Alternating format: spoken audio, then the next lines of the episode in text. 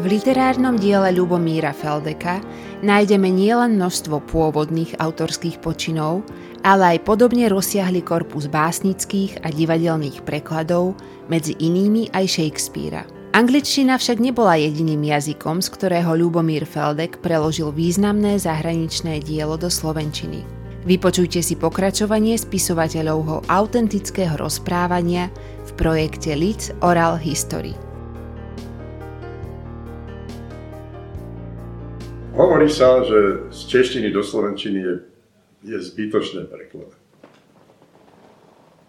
Ale v niektorých prípadoch to nie je pravda. Pre divadlo sa musí prekladať a pre deti takisto. A tá Herbenová kytica to potvrdila. Predalo sa takmer 100 tisíc exemplárov.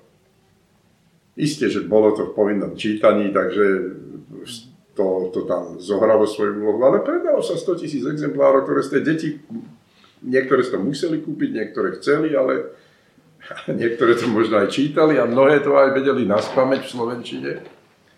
Takže ja, ja e, preklad Erbenovej kytice, teraz inak nedávno vyšiel v Čechách znova, trojjazyčne, Asejev to mal preložené v ruštine, tak to vydali po česky, po česky, po, po slovensky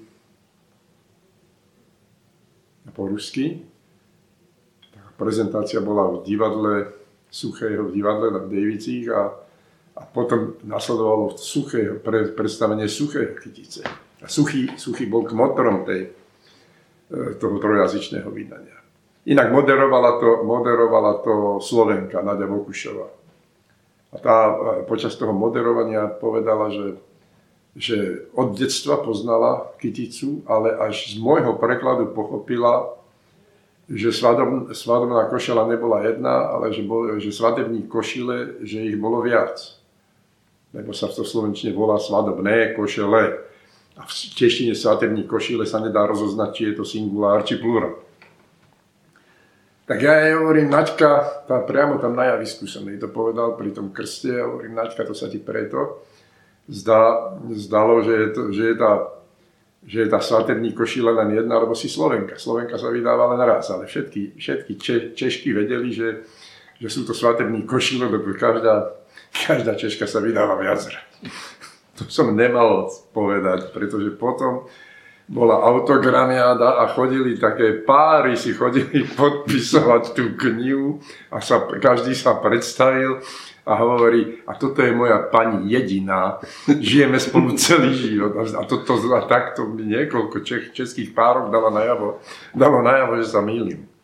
No a napríklad, keď človek prekladá, keď človek prekladá štedrý večer z češtiny, tak tam vznikajú také pekné problémy v počte slabých. My, my v Slovenčine nemáme vokatív, takže, takže verše hojty, hojty štedrý večere, ty tajemný svátku, cože komu dobro jeho neseš na památku, tak v Slovenčine by chýbala jedna sladika, hoj ty štedrý večer. Takže ja som porozmýšľal a spomenul som si, že existuje v Slovenčine krásne slovo kračún pre štedrý večer. A keď už povieš, hoj ty kračún štedrý deň, už tam tú slaviku máš. Hoj ty štedrý večere, koľko to? Hoj ty štedrý večere, 7. Hoj ty kračún štedrý deň, ješ 7. Hoj ty kračún štedrý deň, ty tajomný sviatok, čo dobrého prinášaš pre ľudí i statok. Co, co, do, co, co, že komu dobrého neseš na památku. Takže takto vyzerá ten pomer pomer medzi češtinou a slovenčinou, napríklad, že, že, že vieme prekladať takmer presne, hoci niekedy vzniká jemný posun. Ale niekedy sa podarí prekladať úplne presne. Napríklad Národné divadlo uvádzalo pred pár rokmi e, nezvalú Manon Lesko v mojom slovenskom preklade. No a e, poviem štyri riadky. Hodiny bí, bí čtvrt. A moje ruce zebou. Odbíjí půl a přijde smrt. A vezme si mě s sebou. A v slovenčině. Hodiny biju, biju čtvrt, na ruky mi je zima, odbijú pol a príde smrť, so sebou vezme si ma. Sa to, je to iné a je to to isté. Tieto zázraky vieme, my prekladateľ, v slovenskej prekladateľskej škole vieme takto zázračne prekladať. A to isté vieme spraviť aj, aj s, s textom z iných jazykov.